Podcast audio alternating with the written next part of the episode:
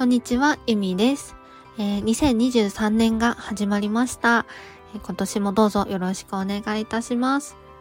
えー、皆さん今年の目標、新年の抱負は立てられましたでしょうか、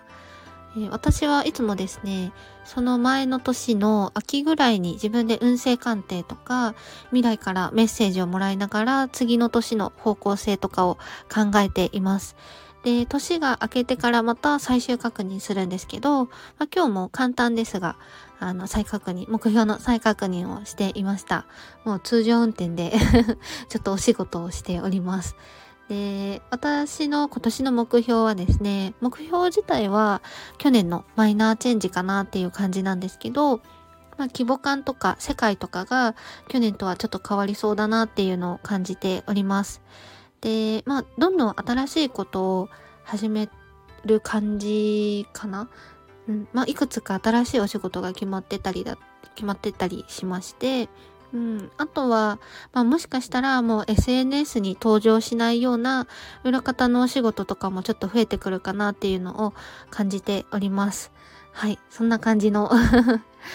そんな感じの2023年なんですけど、はい、今年もご縁がある方はどうぞよろしくお願いします。で、そうですね、昨日の夜ぐらいから、大晦日の夜ぐらいから、あの、集中っていうキーワードがすごく頭に浮かんできて、で、今年の自分の星回りとかを見ると、自分に集中、自分に意識を向けるっていう流れなんですね。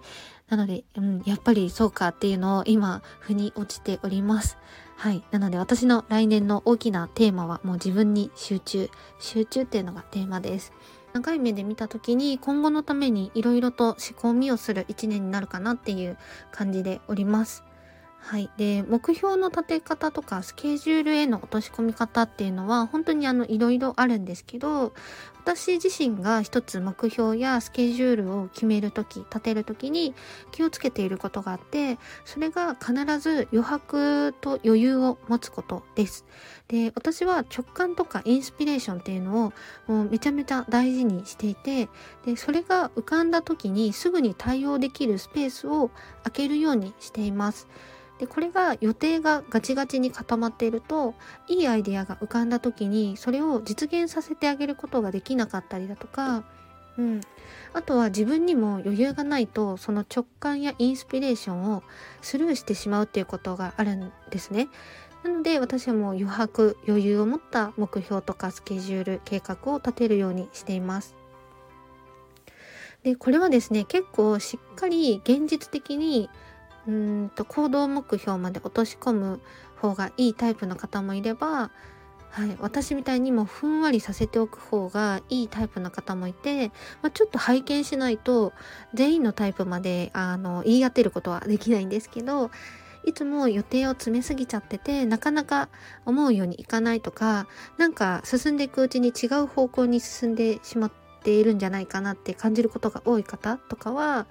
うん、今年は少し余裕を持ってスケジュールを組んでみるとか計画もガチガチに決めすぎないっていうのをやってみられるといいんじゃないかなと思います。はい、そんな感じで、はい、皆さんの今年の目標も教えていただけると嬉しいです。2023年もどうぞよろしくお願いします。ではまた配信します。